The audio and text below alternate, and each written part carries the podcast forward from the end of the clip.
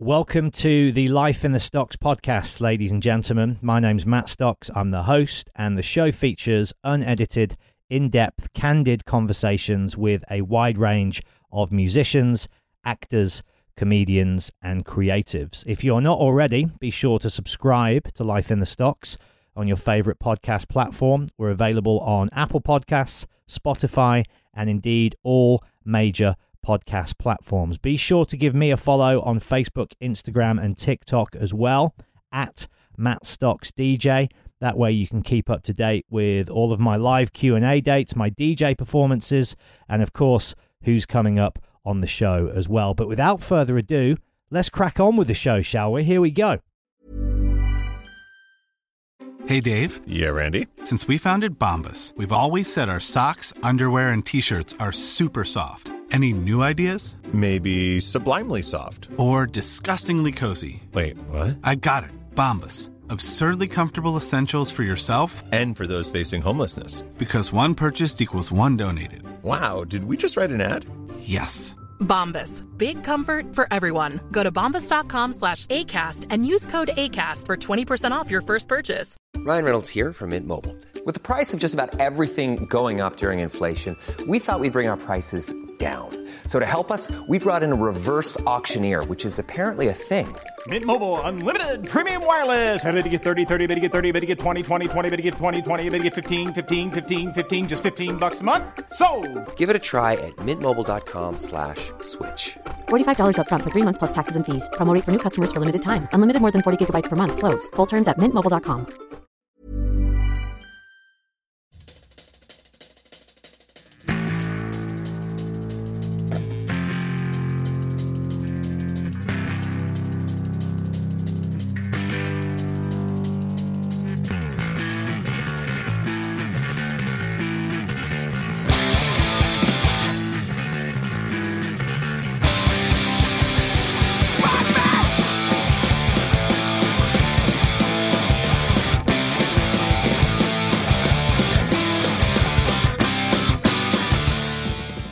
What was your first exposure to pornography, Mike? My first exposure. I love that. Amazing. For the Was- benefit of people just listening, um, there's visuals Uh, to accompany Mike's article. Oh, is this an audio thing?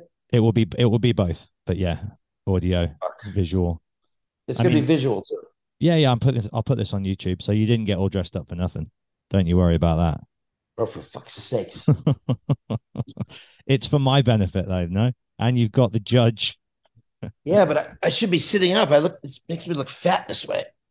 Beautiful, beautiful stuff. So go on. Your first exposure to pornography. Put me in the picture. Uh, my mom. Uh, she had magazines that were dirty. She had one magazine called Cocks and Cunts, and it was close-ups of cocks and cunts. Like, oh, fucking disgusting. Have you ever seen a genital up close? No face, no body, just the members. No, but have you ever seen a genital up front, like uh, close? I mean, yeah, it's not the, especially ours. They're not the prettiest of things, are they?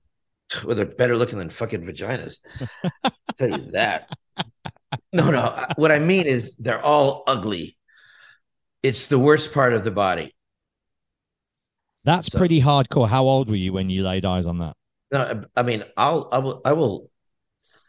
I like to be tied up and be suffocated by a pussy for like an hour or two. That's a good time. I like them. I'm not gonna fucking sit there and jerk off to a picture of a vagina. I mean, I want to see a woman. And you want imagination at play, right? I, I guess you're one of those guys. That, I'm gonna imagine that she's in a latex outfit. No, she will be in a latex outfit. I mean, I'm not gonna fucking jerk off to a fallopian tube or of the labia minora or no, what what I mean is you like to let your imagination run wild and bring into actuality your fantasy. I want to see your cervix, baby. Let me let me jerk off to your cervix. So, how was your birthday? Tell me all about that. No, no, no. My first pornography, no, cocks and cunts. That was what I saw. Mom, uh, this magazine is disgusting. And she goes, Well, uh, uh, you seem to like it because you have a boner. and I'm like, that's because you're rubbing my cock, mom. That's a very real conversation to have with your mother. Well, she had a mirror above her bed, you know, and We all know what that's cool. for. So, so she could watch me fuck her. Mhm. Mhm. Not with her eyes, but with the mirror. Well, you need your eyes to look in the mirror. What are you fucking talking about, dude? So you had a good birthday. You're just coming out of the birthday weekend. Yeah, It was a good time. it was. uh It was. It was painful. It was a painful birthday. Exactly the way you wanted it. Yeah, I had Morat over here. Did you really? How's he doing? Is he good? Uh, yeah, he played me uh terrible music all night. Uh, Sounds about right. and his his wife Masumi Max. Yeah, I've seen photos of her. Yeah, she's quite the specimen, isn't she? Yeah, she she uh she kept saying she was going to hit me really hard with her hand. Known as a spanking in some circles, Mm-hmm. but it never really happened. But uh no, there were uh, a lot of dominatrixes here and some tough guys, some people in bands. It was a good birthday. And what about? I know we're going back a little bit further, but New Year's Eve, I saw a picture with uh, Doug Stanhope and you together. Is that how you rang in the new year with Doug? Oh yeah, Doug and Bingo. His his uh wife Bingo. Uh huh. I've I've never had the pleasure of meeting her. I've spent the day with Doug, but I bet she's she had one. She had fun. one joke. She had to say one joke on stage, and she blew it. yeah, It's- Doug Stanhope is uh, kind of my favorite comedian, and he mentors me. Yeah, we spoke when he was on my show about you, and he had lots of lovely things to say. And uh, for He's me, awesome. he is awesome. And I think for me, you're both cut from the same cloth, um, similar worldviews, similar approach to your art. Well, you know what? It's it, it's true. We're both we both seem like we're not politically correct, but we are. That's what that's the magic sauce. It's just it doesn't seem like we are, but we are. Well, it's, I think it's the way other people interpret you, right? They misconstrue the intent. Yeah. And what's we, that? it's because we say things in a way that's funny and and kind of uh awkward and people don't like it No. Yeah. Sometimes. like when I, I'll, on stage i'll say all right this next song is a, a black people song it's uh it's not an african song it's a reggae song so it's i guess it's a jamaican black people song and people are like why is he saying why is he saying talking so weird well it's a black person song from jamaica you can't say african american you really just got to say black person from jamaica because it's not a white person from jamaica you know and, i then, dated and then you're going to eat the meat. yeah. And I don't know how else to explain the song. Like, you know, I was dating uh, an African for, uh, I don't know, two years. And people, would oh, that's my African girlfriend. She's not African. Well, well she's uh, three generations living in South Africa. She's African. Yeah, but she's white. She's super white. All right. So what do you want to fucking say? Uh, Semantics. this is my it? white African girlfriend. You know, Really throw them off. it just yeah, but I I would have to say this is my white African girlfriend, which that sounds weird. Yeah. Then you then you're unnecessarily overcomplicating things, aren't you? And she was my, you know, I'm in the BDSM world, Mm-hmm. and she was my slave. So when I said, "This is my African slave," you know, it, it doesn't fly. It- you really have to explain it. But how else can I explain it? This is my white African slave. Oh, no, that doesn't work either. And it's okay. Mm. It's a sex thing, and she signed up for it. It's consensual. Well, it was consensual, but she did not sign. She didn't sign up for anything. And we switched too. So So- I was Go on.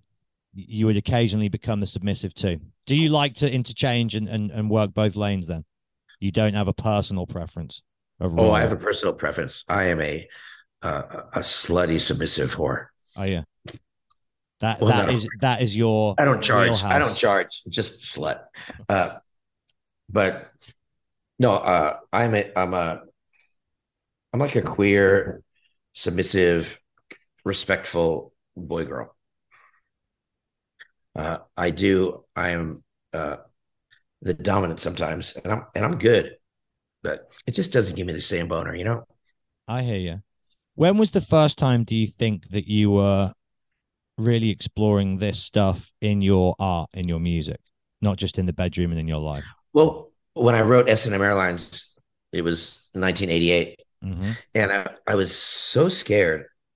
Uh, I had a girlfriend then. We went to a, adult bookstore, and I could not go in. I could not go into the store. She had to go in and buy the bondage magazines. I was that scared. And S&M Airlines, the lyrics, uh, I sang, "I'll never fly S&M Airlines again," because I couldn't actually admit that. Oh, I was going to fly that airline all the time. yeah, yeah, yeah. You're like it's a one and done type deal, but actually you've just signed up for life. Yeah. I was so ashamed. I was so embarrassed uh, when I was in my later teens and twenties, and you know, I didn't, I didn't come out as a crossdresser until I was uh, forty six. Who did you have mentoring you in that world? Did you have anyone? Cross dressing, Cross dressing, BDSM, that whole community uh, was, just, was just me and my my ex wife Erin. We started doing that when I was nineteen and she was eighteen. so you kind so- of navigated those seas together and walked hand in hand through those early stages of it. The first time she tied me up and whipped me was in our tour van. You know, everyone was at some party. And we took the van to uh, some parking lot. I don't remember. It was a grocery store parking lot. And she tied me up in the back of the van. She started riding crop. She used a riding crop on me. I was naked. Cops pulled up. of course. And and uh yeah, it was humili- humiliation, not in the way I wanted it to be. Mhm, yeah. And I also got two mosquito bites on my balls. fuck. That sucked. But that's when I started doing it. I mean, my girlfriend before that, I did it with her too. I've always done it. I was going to say, it sounds like it's always been there. It's what gives me a boner. Uh, I think when I am with a naked woman, I kind of feel like it, reading an uh, an issue of National Geographic. You know, naked. I don't get it. It's like, but you know, well, it's not like this at all.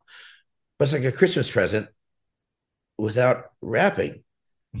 But it's actually nothing like that because you don't want to fuck a Christmas present with wrapping paper. but That would be a very specific um, personal sexual preference. yeah, if I'm with a woman and she's wearing, Pink. you know, all, all latex, uh, I'm fucking yeah, you know, let's do it. And when they take it off, I'm like, what did you? Why? Why did you do that? Why did you take off the latex? Now I got to figure out a different way to get a boner. It's just how it is. Well, it's good to be creative, isn't it? And that's very much, you know, your area of expertise is creative thinking. So you can apply that in the work Well, place. yeah, when I was when I was with uh, Soma Snakeoil Mhm. for eight years, we never had a sexual experience that was the same. It, it was really, uh, she was a master of uh, ideas and uh, not not role play because it was always us, but it was always something different. She always fucking scared me and threw threw me like, what the fuck is this? And uh, that's how people's lives should be. They shouldn't be fucking uh, each other once a month, once every three weeks. And when you do it, you shouldn't have to go through the moves that you know. Oh, she likes it when I touch her like this. Or I know it turns him on. I'll just blow him and he'll go to sleep. No, you got to do new shit all the time.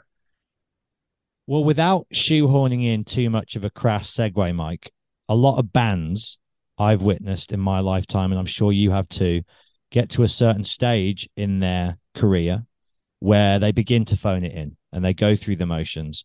Um, obviously, it's been announced that NoFX are going to start wrapping up um, the journey. Is any of that decision to get ahead of that and not become the band that begins to do things they've already done and get stuck in a routine? Well, like, when did the decision come and why? There's a lot of reasons.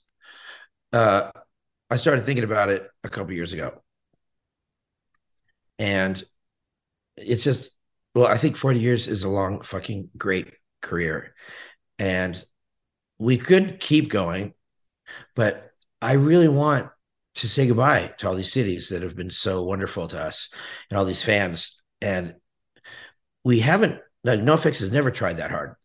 You know, uh, I try hard to have a great time on stage.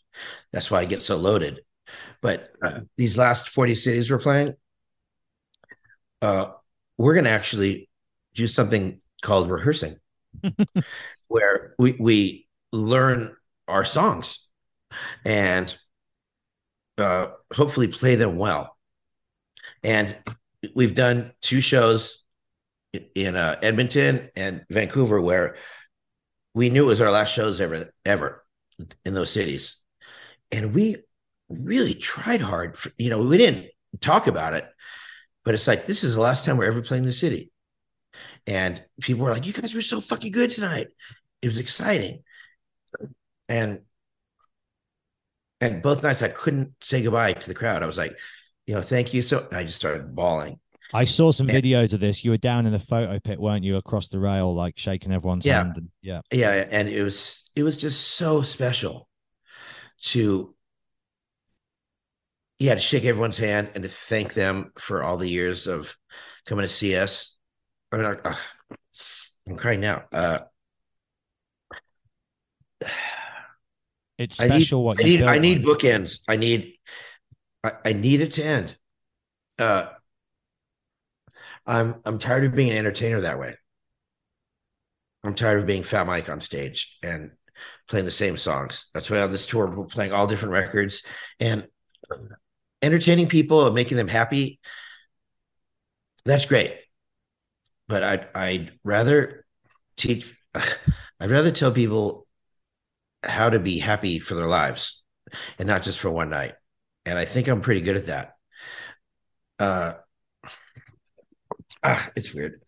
I just, there's so many other things I want to do in life besides play the same fucking songs. Yeah, and life's short, isn't it? And we only get a set amount of time and we have to use that time. Not just whilst we're here to do everything that we want to do, but I mean, are you someone who thinks about legacy? and what you leave behind as a human, as an artist? Is that stuff important to you? Of course. And I think, uh, as far as being in NoFX, I think we've left a, a wonderful legacy. But I'm spending every day working on the, the punk rock museum now. And like so many hours a day talking to cool people and getting cool shit. And that's the real legacy is uh, it's not NoFX, it's the punk rock museum. It's incredible. And you know i'm and i'm in the co-defendants now in a band a different style of music. And what's really making my brain super happy is my uh uh my quartet album. Mm-hmm. uh, fat mike gets strung out it's really I, did, I didn't know that's what it was called obviously you sent it me and i've been enjoying that those songs i didn't know that was what it was called that's amazing Of course, it's called that. well, I was going to call it uh, Fat Mike, it, not chamber music, but gas chamber music. but people were like, that'll bum people out. You know, you're Jewish and all. Uh, uh Dude, one of the funniest on-stage jokes I've ever seen you guys make was at Download one year, and you were doing this bit about how um, one of your granddads died in a Holocaust camp, and everyone's like, oh, yeah, yeah, like, no, it's yeah, a concentration camp, and, and yeah. Smelly's grandfather died because he fell uh, off the concentration tower. camp, and it, it, it, was really sad. He, uh, well, he got he got really drunk and fell off a watchtower, and it was it was terrible. So good. What did the Mexican get for Christmas? Was another one of my favorites as well. My bike. My bike. yeah, but but we change those all the time. Yeah, no, I have no doubt about that. There's no script there, but yeah, they were just ones that stand out for me. That's I what's want... cool about this tour. This last tour is that every show will be completely different. 40 different songs. We're going to play every song we've ever written. And, you know, we don't prepare what we're going to say. It's just going to be, uh, you know, I'm excited to play shows. I'm so excited to play these last shows because it's going to be, it's going to be really special. And, uh, we're not doing the Motley Crue Black Sabbath thing. On October 6th, 2024 in LA, that will be the last time NOFX ever plays. Absolutely. You heard it. I don't. I don't want people to think that we're we're doing a money grab. Mm-hmm. You know, I mean, we are gonna we're gonna make money on this tour, and it's going to be a good payday, but it will be the last run. It will be the last run. Uh, there's no fucking way.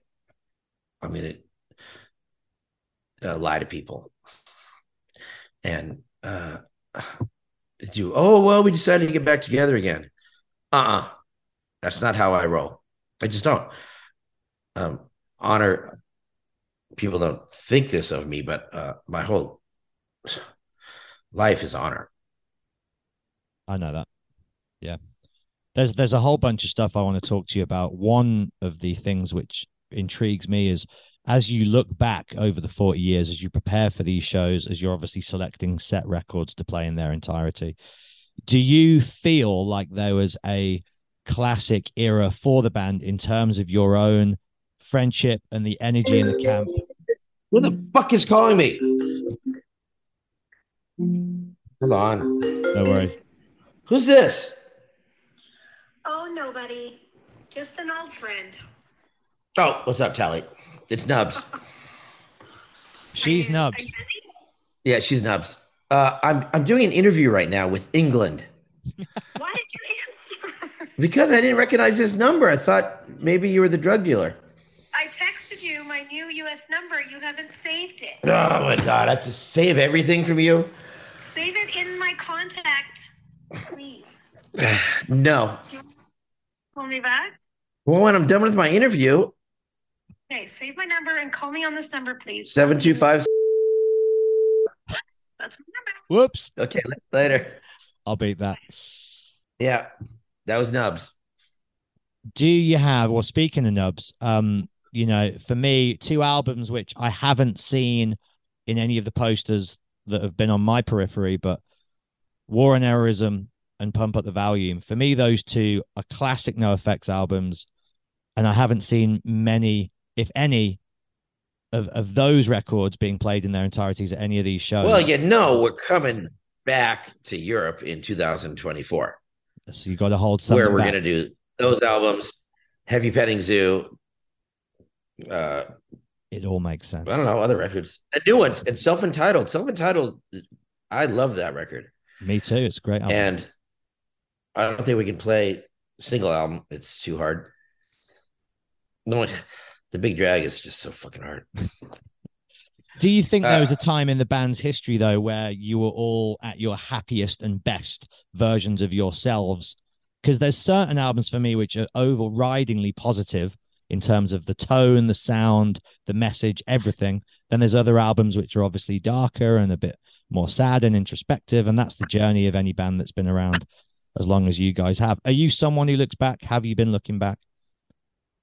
And if you have, are there periods where you feel like, man, that was a good time to be in NoFX right there? It's all been so good. Uh, except for like COVID and more recently. Uh, that's why I wanted to do the last tour because I wasn't happy just playing shows anymore. But uh, no, it wasn't like White Trash was interesting. Punk and Punkadelic, we decided not to go with majors and not to make videos and our career, everyone, everything just kind of kept going up. And it was just so fun and easy. And the best times is when I started doing cocaine, I think, which uh, I don't know what year it was, but because I, I used to go on tour and I didn't party all throughout my 20s. I drink now and then. And then, uh, so I would say the uh, pump up the valuum, War on Errorism, those years they were the funnest. I think you can hear that. You can hear it on the albums, and you know, you have songs like the theme from an NoFX album, and you have Mattersville, and not only are all the songs positive sounding, but there's actually like songs about the camp, the crew, all of you, like you know, being the best of friends, having the best. Yeah, like theme, you know, and uh NoFX. We had kind of the most coveted crew. You know, our, our crew had been with, with us, most of them for over 20 years. Mhm. And, and a lot of people wanted to work for NoFX because we don't work that hard. And, you know, we, we don't switch guitars out. And it's just, it's one, it, it's one family. And mm, how lucky we have been to be in this band with the same fucking members for 40 years. You know, we have manager and you know, Jay Walker has been coming out and. Rugley and uh getting to travel the world with your best friends.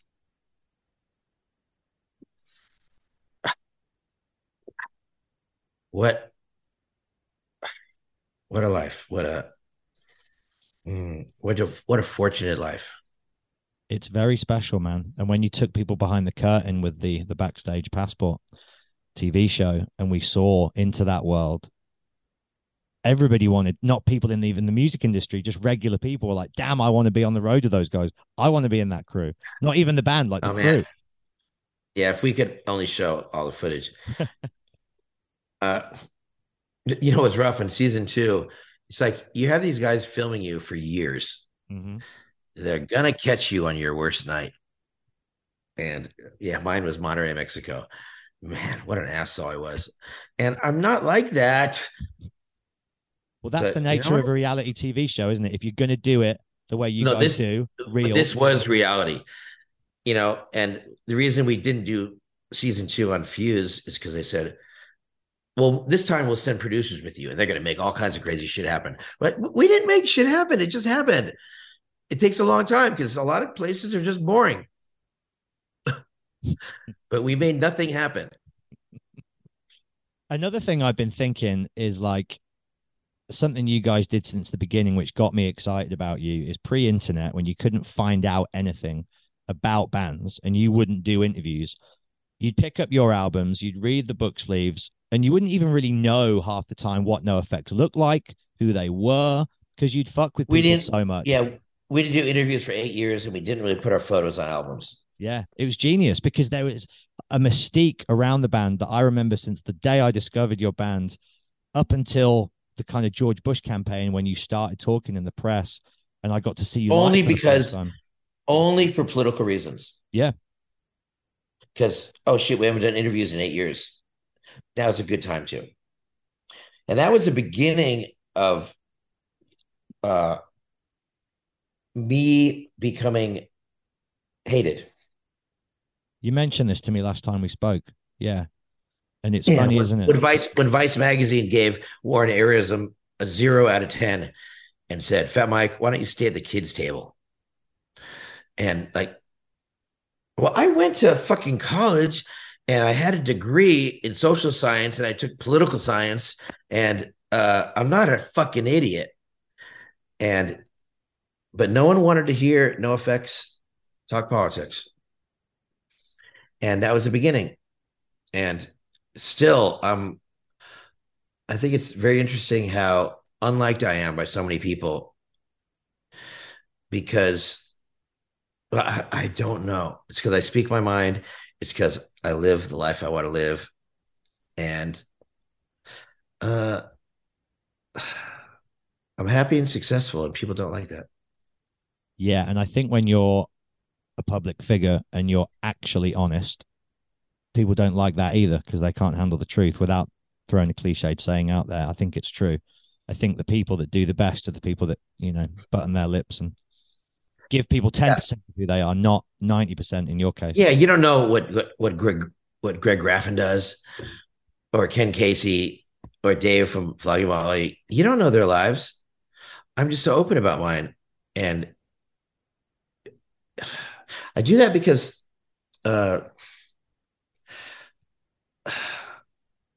like when I was vegetarian for 12 years, I told people that because I think it's the the moral way to live. And living your life don't dream it be it. Living your your life happy and living out all your fantasies and you got to be a role model for that. You know you got to get your freak on. If you're not getting weird you're weird. And living a normal life is fucking insane.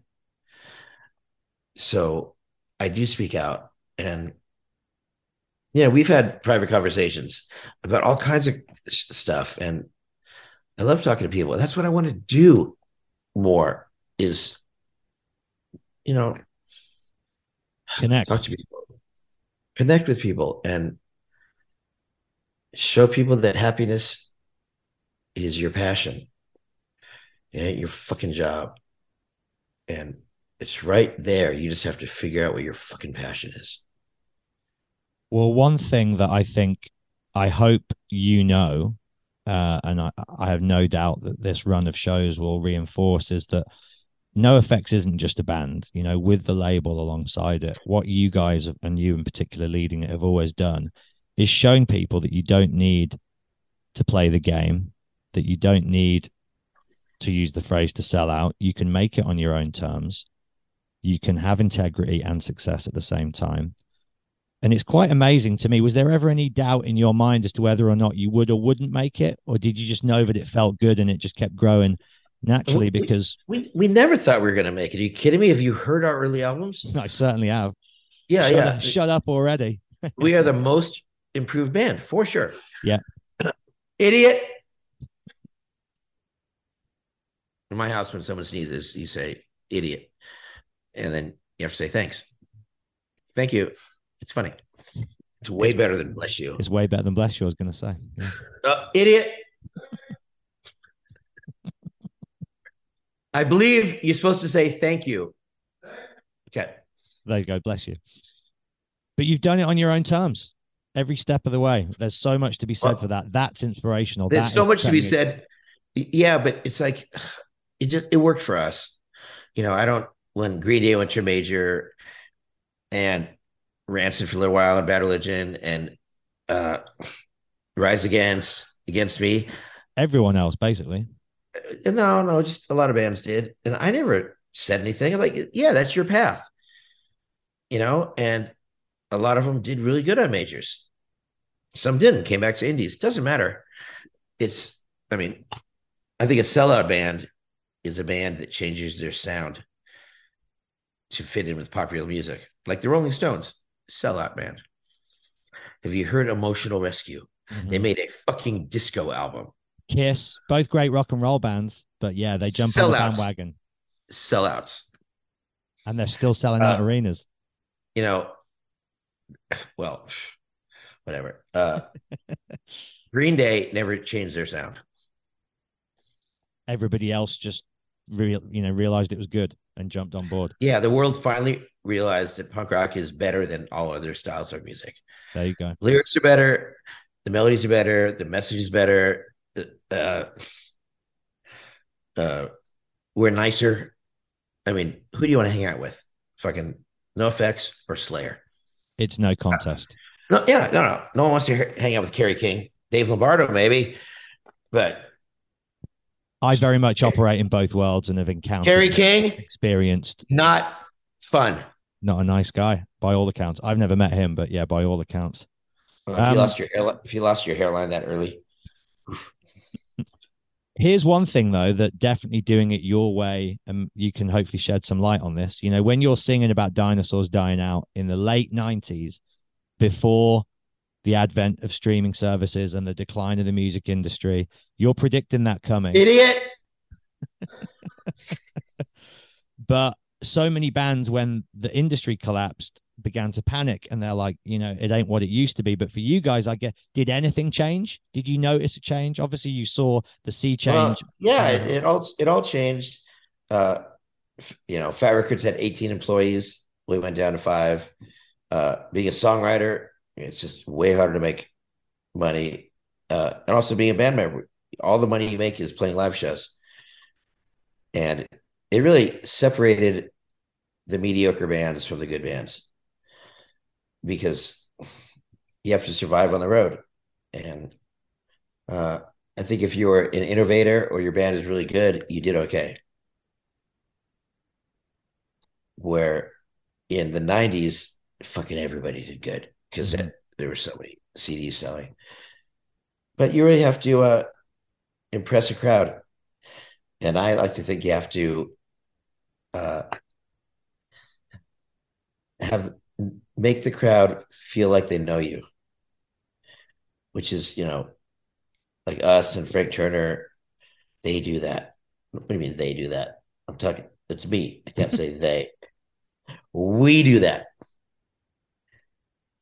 Where, you know, Nirvana, they'd play a whole fucking show and Kurt Cobain would say, thank you one time. You didn't feel like you knew him. Lyrically, you did. And, you know, that's why he's dead. Well, here's another point. There's that old phrase, right? Uh, that made no sense.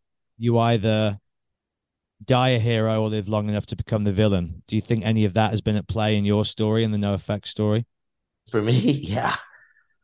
You know, I don't know. I've been villainized. Don't know why. Uh, but you know, can't complain. The the mantra that gets me through life is you win some, you lose some. And you really when something bad happens to you or someone fucks you over, yeah, that that happened. I just learned a lesson. But if you get upset or angry or take revenge on someone, you're a fucking moron. You can't win them all. And getting upset when someone screws you over, just don't hang out with that person anymore. When you're writing a song like Don't Count on Me, do you take that Hefe part included? It's 30 years, I'm still the new guy. Do you go to the rest of the guys and be like, this is what we're doing? And what's their response? Because no, song, how does a song like that go from an idea in your these are the words. To... sing it. I mean yeah we don't we don't write songs by committee. That's uh, a, that's a very specific message you're sending out there though isn't it? Which is basically i'm gonna have the last laugh here. Yeah. Well you know like uh, any good joke or any good song not any good song but you want to misdirect people any good magic trick. Mm-hmm. It's misdirection. And that's what I live for is playing stuff that uh chords and lyrics and whatever that people don't expect. And uh I think our last album on double album we we did that a lot. Mm-hmm. What's coming up then? You told me that you're doing. Have you finished? Like, there's going to be another NOFX record, right? Even though touring's winding down. What will go on with releases? Will there be one more album then done? Will there be intermittent? Well, we're almost done with our next album. It's called Everybody Else is Insane. Mm-hmm. And uh, that was the one we, we did in the studio where people paid to watch us record. And uh, yeah, those songs are done. And it's, you know, I, I that's pr- like kind of our last studio album. Although we have two more records coming out after that but uh, those are songs I've been saving. NoFX A to Z. And uh, they're cool albums, but I just, for the past 10 years, I've been making sure we have songs starting with every letter of the alphabet. Amazing. And so that's what it'll be is tw- 26 songs, one for every letter. Two, two different ones. Yeah. But a lot of them are unreleased. Amazing. Or demo versions. And yeah, you think I wrote a song called Xmas has been Xed for no reason? Or Zyklon B Bathhouse? Nah. thinking, I've been thinking for a long time. How could did you ever release Idiot Son of an Asshole? That was nope. one of my that was one of my favorite ever songs by you guys. And well, you have bad taste in music. It no, it, it was just it was a moment in time. It captured the zeitgeist. It sent up a very evil man in a very funny way and I thought it was a brilliant statement and just a great fun. Uh, swipe we have a lot of songs that, that we've never recorded. I like that. I like that too. And on our last tour, uh, I plan on writing a new song for. uh, There will be one unreleased song in every city. Are you still going to do? I'm going to try and skirt around this so I don't give it away. But you played me a song, um, in your hotel room before Slam Dunk, and you had this idea for an album. It involved the Skints. Ah. Is that still going to happen? Oh, that's ha- it's it's already happened, dude. It- it's happening. They're all out there They're all out there already. Yes, already. How many songs we talking? Ten. Fourteen. Wow. So they're they're all out there in the world. Fucking hell. So I thought you just done that one, and then you'd kind of let the idea by you know the Because how would you fucking know what Italian band is doing one or what Japanese band? You would never fucking know. And no one's gonna know. When are you gonna? I guess you can't say when you're gonna drop it because then that's the. And that's none of the bands know who the other bands are. Right. Amazing. Wow. So it is like that. It's like you don't know, they don't know. That's fucking amazing. no one's man. gonna know. No Nobody's done that before. That is a first. That is a world first. Well, it's just so it's just so weird. uh, and people are listening, going, "What the fuck are they talking about?" Amazing, dude. Um, tell me about the co-defendants. I watched the video you sent me through, and it is, it is tough as fuck. And Sam, um, he seems to be someone who's you know an important figure in your life. Doing the podcast with him, doing this project with him. I listened to that last uh, Get Dead record a lot over the pandemic time as well, and he's the real deal. Uh, he lives with me, and uh, I've never met anyone like him. Uh, I love him so much. Uh, he's just untamable. You just never know what's what's going to happen with him. But he's a man of honor and uh, grace, and what a fucking writer and what a human being. And uh, the co-defendants. Uh, I've never been so proud of producing an album. It's got a huge sound. It reminds me, with its tone, of a lot of the kind of UK grime and and scar that was around in the sort of mid noughties that was tough and street and urban and had that inflection to it. Real life stories about struggle and grit and It's all yeah, it's all true too. Uh, all the stories and uh, I'm just so happy. And you know, well, tomorrow the video comes out. Bad business, and uh, I expect you, Matt, to tell all your friends to I watch it. will. And it's it's an amazing video. It's fucking brutal. But you have to Well- watch the first videos first. Yeah, yeah, no, I've seen the first two. Yeah, yeah. Yeah, we just we're we're uh, editing the fourth one right now, and the fifth one is oh. You got to know what happens, right? You have to know what happens after bad business. I think any kind of storyline that runs through not just the sound and, and the music, but the visuals and the whole presentation of the product is, is again is a kind of a rare dying thing, isn't it? I don't think anyone's done five videos that are one story. No. Again. It's fun. It's fun writing them. It's hard.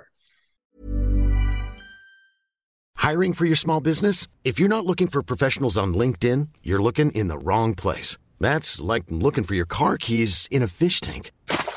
LinkedIn helps you hire professionals you can't find anywhere else, even those who aren't actively searching for a new job but might be open to the perfect role. In a given month, over 70% of LinkedIn users don't even visit other leading job sites. So start looking in the right place. With LinkedIn, you can hire professionals like a professional. Post your free job on linkedin.com slash people today. Even on a budget, quality is non-negotiable. That's why Quince is the place to score high-end essentials at 50 to 80% less than similar brands. Get your hands on buttery soft cashmere sweaters from just 60 bucks, Italian leather jackets, and so much more. And the best part about Quince, they exclusively partner with factories committed to safe, ethical, and responsible manufacturing. Elevate your style without the elevated price tag with Quince. Go to quince.com slash upgrade for free shipping and 365-day returns.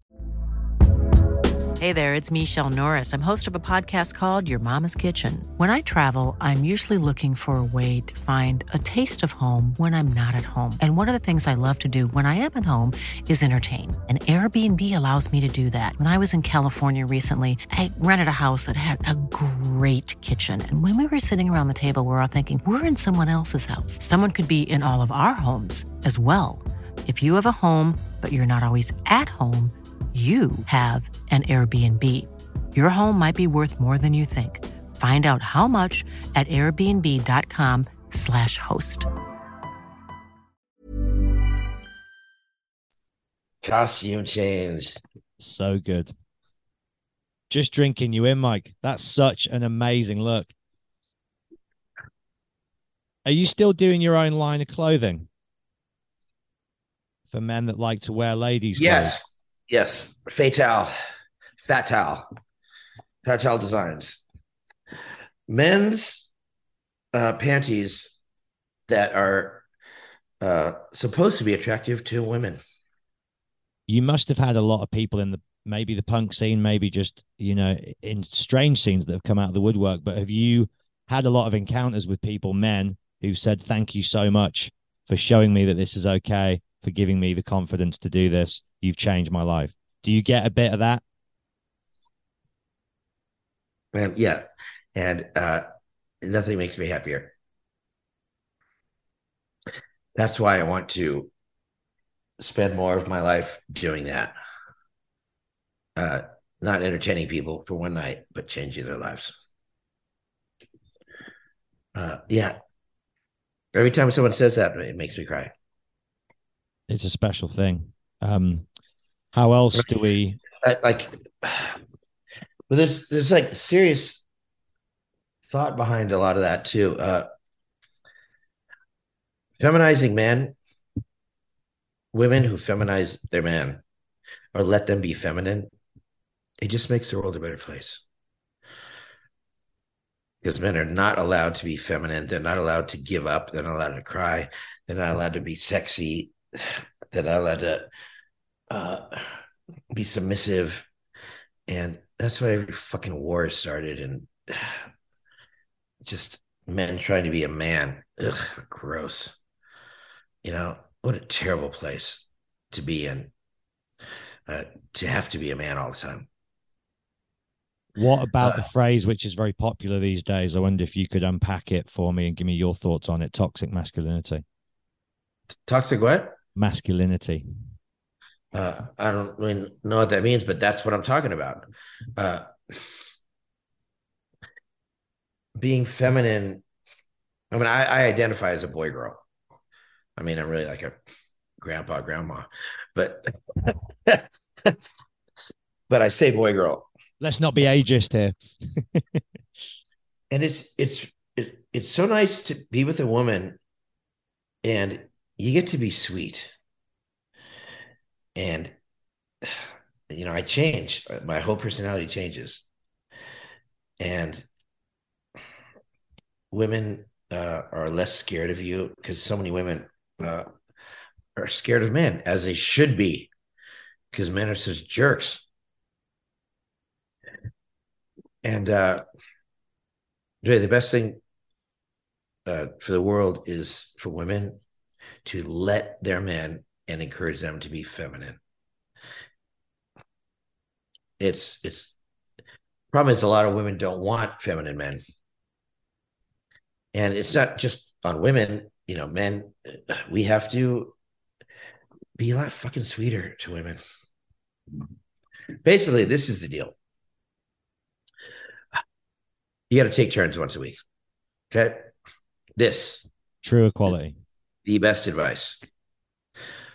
On Wednesday night, you have a date night. And what the man does is does whatever his woman wants, uh, sexually specifically. If I can lick her pussy, make her come, do that lesbian thing with the and uh whatever but there's no reciprocation you give her an hour of whatever she wants massage whatever but you don't have there's no reciprocation. She doesn't have to give you anything back. Because that's what sex turns into. Is like, oh, if I do this, and I'm gonna have to do this, and oh, I'm gonna have to do this. And then next week, she takes care of you. In my case, it'd be like uh, shove something big in my ass and tie me up with tape, uh, hurt me, and you know maybe blow me. Where a blowjob where uh, where you can't say, "Are you almost finished?" Because you know that just ruins it, right? But no reciprocation, and it frees you to oh my god i get to be with my partner and i don't have to perform i just get to enjoy them puts you in and, the moment doesn't it? Yeah and and pleasing your partner i'm i'm pleasing my, my partner is so special. And it's like giving gifts you know at christmas. Who, no one likes to get them. It's fun to give people a gift. And it puts you in the moment. I'm going to please this woman as much as I can for the next hour, two hours. And yeah, it's it's like meditation almost. I'm going to concentrate on this woman. And it takes off all that performance anxiety and are we going to come at the same time and all that shit. I mean, that's cool too. But yeah, I came up with this like a year ago, and me and my lady were not together anymore. We did we did that, and it's fucking great. She she'd be like, "Okay, get dressed up like a, a slut, come into the bedroom, uh, and lick me until I come two or three times, and then get the fuck out of here." yes, ma'am. You know oh. what though? it doesn't just apply to sex. I think what you you hit on something really interesting there is this whole idea that doing nice things for people, they get to receive something nice, and you get the feeling of doing something nice for someone, which is a positive, joyful feeling. So everybody wins, and it's a it's a really empowering practice that can have yeah. a ripple effect. There's two kinds of people in this world: people that give and people that take. And we've been trained to learn that taking is okay. It's business. That's what you do. It's never okay. Uh, but no, but but I think it is more important in sex because everyone thinks they have to perform and they want to be good, and it, it makes it so you have sex less often. It makes it so you want to just jerk off because it's easier. And you know, both partners you have to let your fucking partner jerk off. Mm-hmm. Yeah. You should be allowed to say, I'm going to the other room, jerking off. All right. But what about me? It's not about you tonight, right? This is my fucking night. I am having a date with my fucking cock. right? fucking As, cheap date. Cheap date. As someone who's obviously uh, not uncomfortable talking about anything, um, how do conversations with your daughter go in regards to things like this? Do you have the same amount of honesty with her, or is it yeah. is it a bit more difficult? She tells now? me she tells me everything. Uh, she's in college now, and it's uh, fuck, it's hard. She told me something the other day, uh, that totally tripped me out because my ex-wife Soma Snakeoil is a porn star, and you know, we told Darla that she's an adult model, not a porn whore. Uh, that that word I use because that's the word Soma uses because she wasn't a porn star. She did porn. She, she said porn whore. She's a sex worker, and uh, I respect all sex workers. Anyway, Darla said, "You know, Dad, all my friends at school saw Soma they all saw her porn. And I'm like, oh my God, you never told me that. She's like, well, I didn't really want to say anything. But everyone I knew was like, your stepmom did that. and uh, I got to say, uh, Soma, she did porn. Uh, she was proud of it. and she put her daughter through private school doing it. And fuck yeah. You know, and I'm I've been on kind of going on a, a rant because I'm in Vegas and I, I meet a lot of sex workers, strippers, escorts, porn stars, doms, and I fucking can't stand how they look down on each other.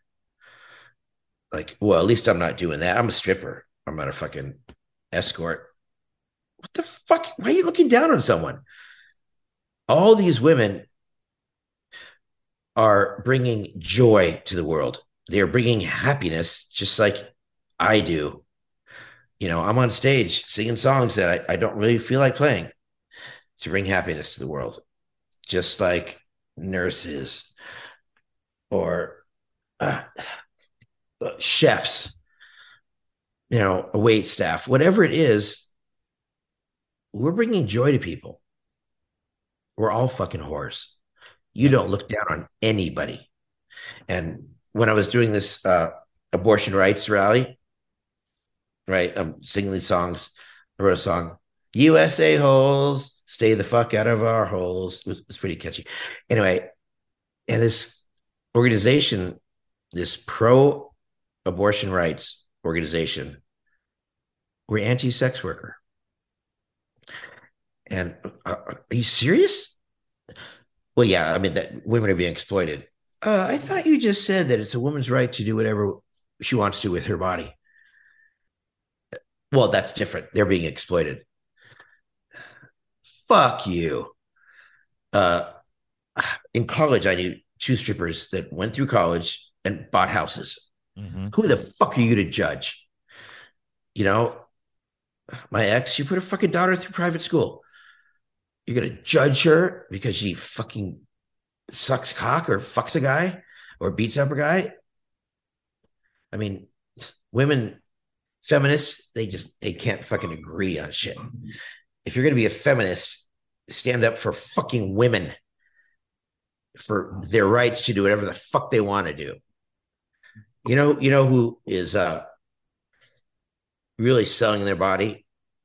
Football players, fucking coal miners. You know, they are selling their body. They are losing their minds and their lungs. Sex workers, they just make people happy. Get the fuck off their backs. Yeah. Or, or that sounded funny. Uh, uh, stay on their backs. You know, you know what? Come the fuck on their backs and pay them well for that. Hypocrisy is the worst thing. And I've always enjoyed the fact that you've gone after that in your music and in you know in life and conversations. It's yeah, and, and, and some and uh, last year I was called out for being a homophobe. The me. band that's had the rainbow flag on fucking stage for 20 And years. look at me. I'm fucking queer. Oh, you did this Fat Wreck Chords gay flag, you're profiteering. We sold like 80 of them. And I'm the president of the company. And sorry, but I'm part of the LGBTQ community. I'm the Q, not the G. Have you seen? Not there's anything wrong with that, but so, so Mike, I am 30 years late to the party, but I've just started watching Seinfeld recently, literally in the last couple of months, and I got to the outing episode the other night, and obviously that phrase comes up throughout the episode. Yeah, not there's anything wrong. And that's when the penny finally dropped. I was like, oh, at the end of Linoleum, when you say the thing that bums me out the most is, you know, her and all her friends know that I drank pee. Not that there's anything wrong with that. And I was like, oh, that's where that came from. Yeah. I mean, I th- I think I'm I'm a Q. Uh, I'm a queer. Like, tell me if, if I'm queer. I have fucked a trans dom that has a man-made pussy, like in that song. Mm-hmm. Thousand dollars? Uh, is it million? How hundred thousand dollar con? Hundred thousand. Yeah, I went there. Doesn't that? Don't I get included in the club now? You're in the club, right? Do the club accept you in the club? I don't know. There's really no. There's no exam. Uh, there's no place to go. you just have to kind of identify. And you know, I was born visible, and now I identify as invisible. I'm transparent. My pronouns are who and where. That's a good joke. That's watertight. well, I'm doing stand up now. And, and speaking of that, all you they and thems out there, okay, it's yeah, it's fine. It's it's very confusing. I slept with them last night. Ooh, really? You had an orgy? No, I just slept with them. Well, how many were there? It was just them. Uh, it's freaking vague. So everyone who's listening, go with the new word per. Per for person. I slept with per last night. Or just find their name out and refer to them by name, right? No, per. This is important. I love per. I slept with per last night. Oh, just one person? Yeah, it was just per. Per's great. Per for person. It's non-binary.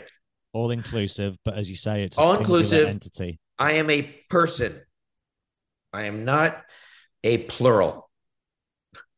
It's very confusing. There's only one of me. And but I mean, if you have split, split personality, you can be plural. Then but come on, people, enough of the they them, her. But you can identify any way you want to. When are you and Doug going out on the road together then? Uh as he, Doug says, taking you out. You need a lot of work, kid. Does he? Oh yeah. He's honest with you then. Oh yeah, he's he he said he kind of liked one of my jokes. Have you performed in front of him as a stand up? Have you done that? No, but I sent him the video because I've done like four things. I did well, but I mean, he's Doug Stanhope. Were you doing it to just a comedy crowd, to a music crowd, friends? What was the context? I, I've done some open mics, and what I found out is I'm too dirty. What the language is too blue, or just the content is too blue? Uh, you kind of have to have people relate to what you're saying. So when I say, "Are there any cesareans out there?" Oh, I'm a cesarean too. How did you find out you were a cesarean? Did your mom tell you? My mom didn't tell me. But one night when we were spooning, I said, Mom, am I a cesarean? Why do you ask, honey? Well, because your pussy is so tight, Mom. I figured I came out another hole or another way. And uh, apparently That's it's an too dirty for joke, people. But it's it's out there, right? Right. And I can't stop with those jokes. I think they're funny, but people are like, oh my God, oh my God. Oh. You should see my band play. Way to hear what I say about country fans. and you were doing that on the Wolves record, apart excluding country or musicians. It was there from then. Yeah. And look, look at, look at me and my daughter. Who's wearing a cowboy hat? That's me. There's some lovely photos on that wall, Mike. Really nice. Well, I made I made my family photos big. That's my mom and dad. Fucking prick and whore. Uh, there's my granddad. He made racist films. Actually. Well, he produced and directed some Charlie Chan movies. Right. Which could be at the time they were racist. Look at my grandparents over there. Ooh. There's a man on a horse my grandma, and see this Asian lady? Mm-hmm. You know who that is? No. I don't either. I just bought that photo at a store and I thought it would look good on my wall of family photos. you know, is, I want to be I want to be inclusive. Is family important to you, Mike? Is it something that's defined you? Oh, that's a good question because family is a I I long for family. Um, I wish I had family.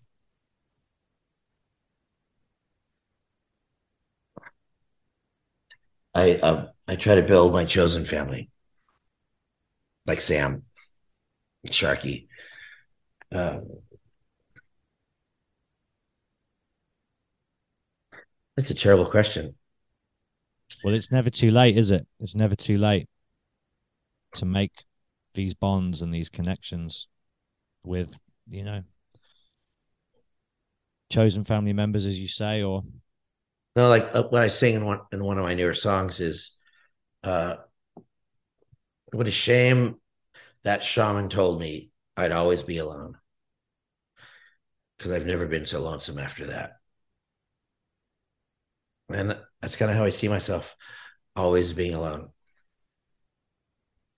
Uh, I'm much happier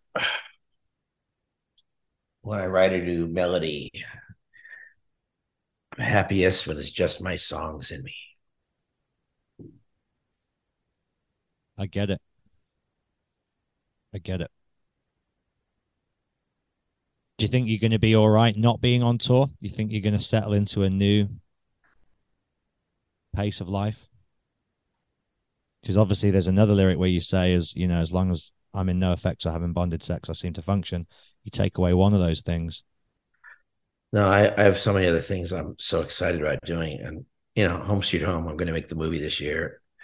And uh, I can't write more NoFX songs. I've written enough. Uh, I'm writing for other people for I just I want to keep writing songs. Hmm. You're an amazing yeah. writer, man. You're an amazing writer. Thank you. Thank you so much. I saw uh Beatles Love, the show, mm-hmm. last night for the seventh time. I took leave from Snuff I love Friday. him so I love him so much. Is he still I, out there? No, no. But He's gone back. I took it? him and his, his lovely wife, Kath, Yeah. to love. I just took Johnny from Old Man Markley last night.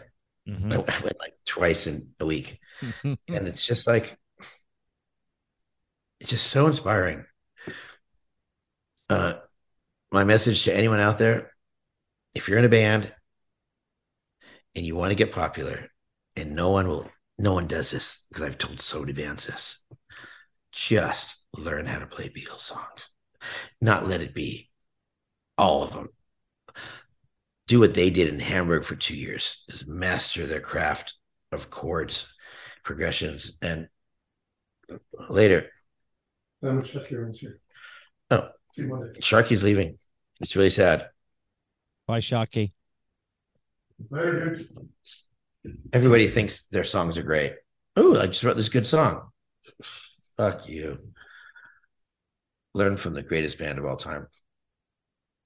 You I know love what? that- I've, I love that you I've never taken that. my advice either. I've never taken my advice either.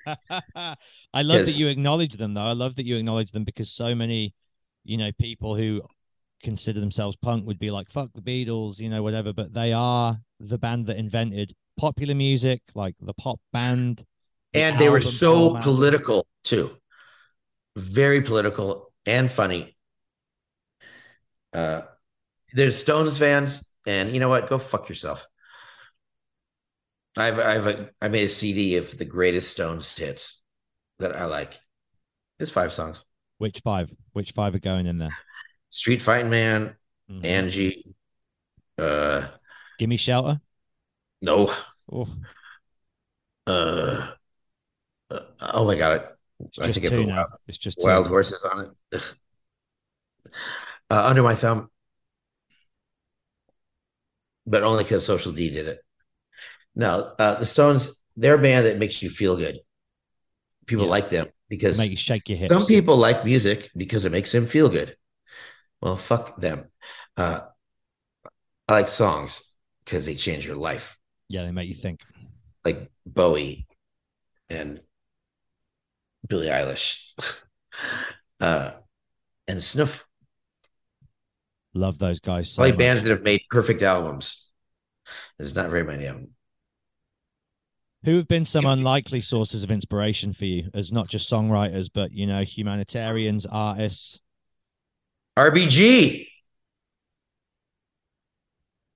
ruth ginsburg i know yeah uh I, you wouldn't know her she's a, a woman What's that supposed to mean, Mike?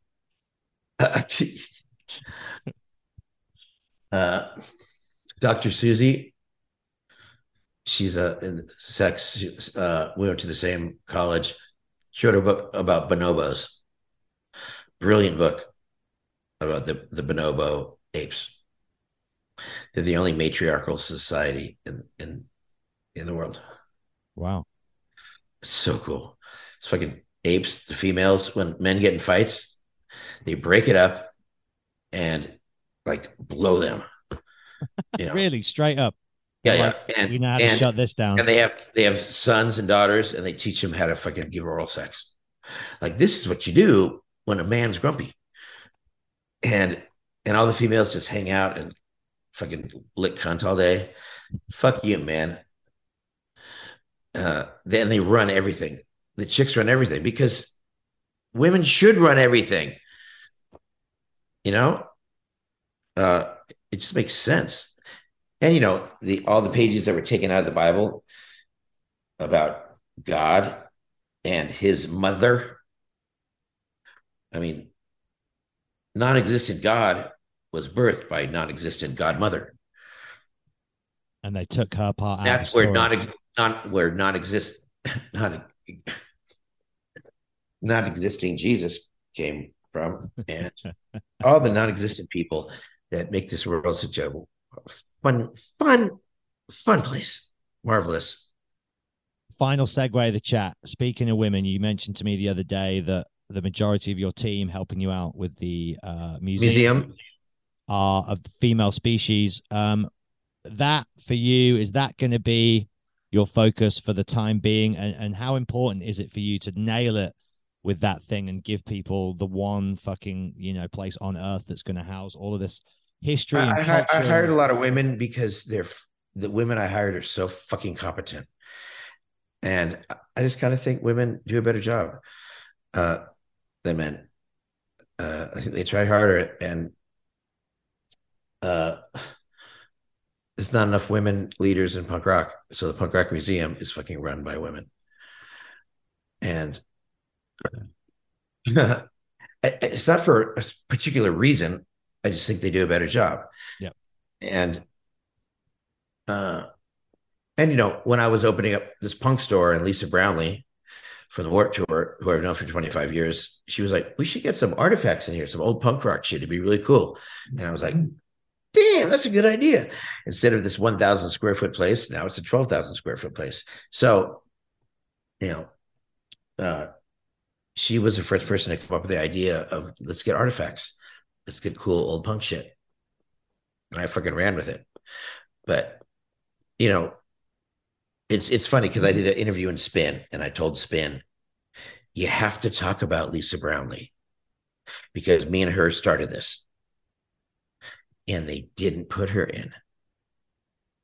They put Fletcher from Pennywise and Vinny from Less Than Jake and me and uh Bryan Ray Turcotte, and they left her out when I specifically said, and that's, I was so fucking pissed. That's because standard journalistic bullshit move. Yeah. She fucking ran the Warped Tour for 25 years. She's a wonderful woman.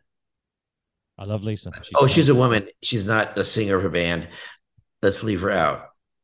And I, I insist. I just I told them you have to put Lisa in. No. Huh. But that's how the world works, right? But hopefully we can change it. And I'm excited for everything you've got planned. I was actually with Fletcher last night. I went to see Pennywise play, and uh, he was chatting to me about you know just the kind of amazing ideas that you've been talking about bringing to life. And um, this museum is magic, and and Fletcher's a big part of it because it's our museum we're we're doing what the fuck we want. You know, like you can't do that. What are you what are you freaking talking about? We're gonna do whatever the fuck we want. But what if it breaks? Well, then we fix it. What if people spill beer on it? I don't think Darby Crash will mind.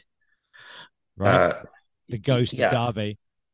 I just got look at this. That I just got. Oh. Oh, Look at oh, for what records?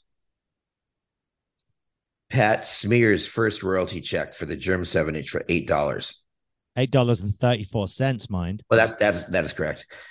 Charlotte Caffey's first royalty check for fifteen dollars when she was in the eyes before the Go Go's.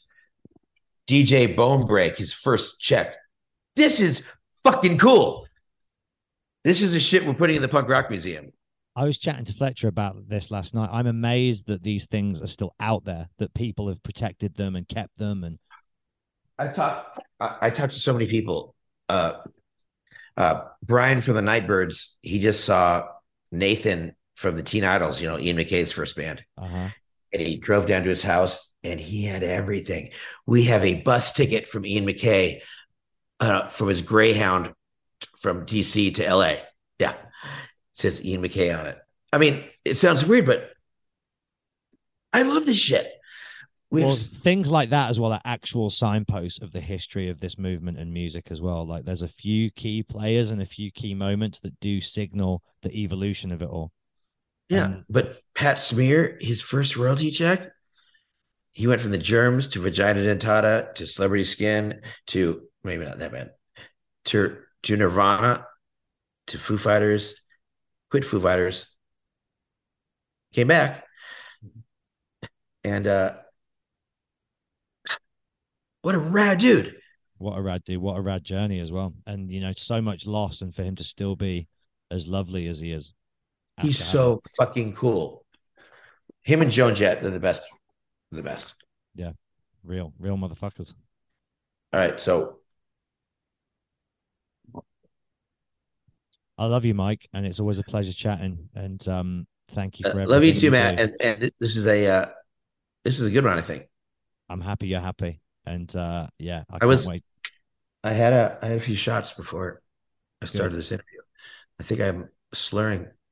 No, you're not slurring at all, not at all. All right, I've looked cuter. That's for sure. what are you up to tonight? Uh, what do you think?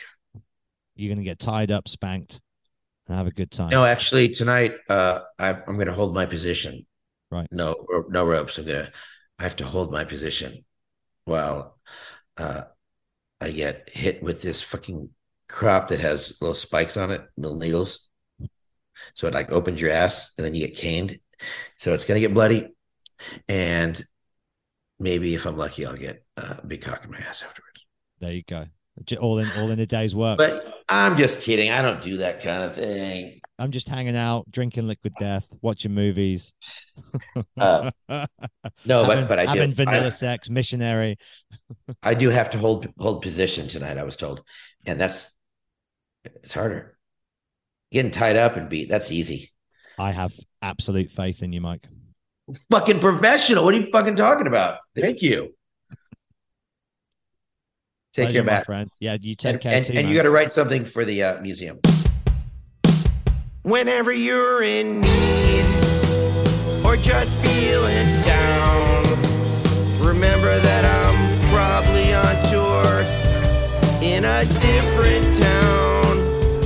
If you're in a bind or feeling against a wall, please don't make me one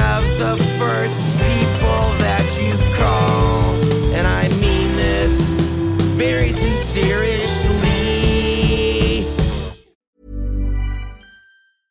Hey, it's Paige DeSorbo from Giggly Squad. High quality fashion without the price tag. Say hello to Quince. I'm snagging high-end essentials like cozy cashmere sweaters, sleek leather jackets, fine jewelry, and so much more. With Quince being 50 to 80% less than similar brands. And they partner with factories that prioritize safe, ethical, and responsible manufacturing. I love that. Luxury quality within reach. Go to quince.com slash style to get free shipping and 365 day returns on your next order. Quince.com slash style. Even when we're on a budget, we still deserve nice things. Quince is a place to scoop up stunning high-end goods for 50 to 80% less than similar brands. They have buttery soft cashmere sweaters starting at $50, luxurious Italian leather bags, and so much more. Plus, Quince only works with factories that use safe, ethical, and responsible manufacturing. Get the high-end goods you'll love without the high price tag with Quince. Go to quince.com slash style for free shipping and 365-day returns.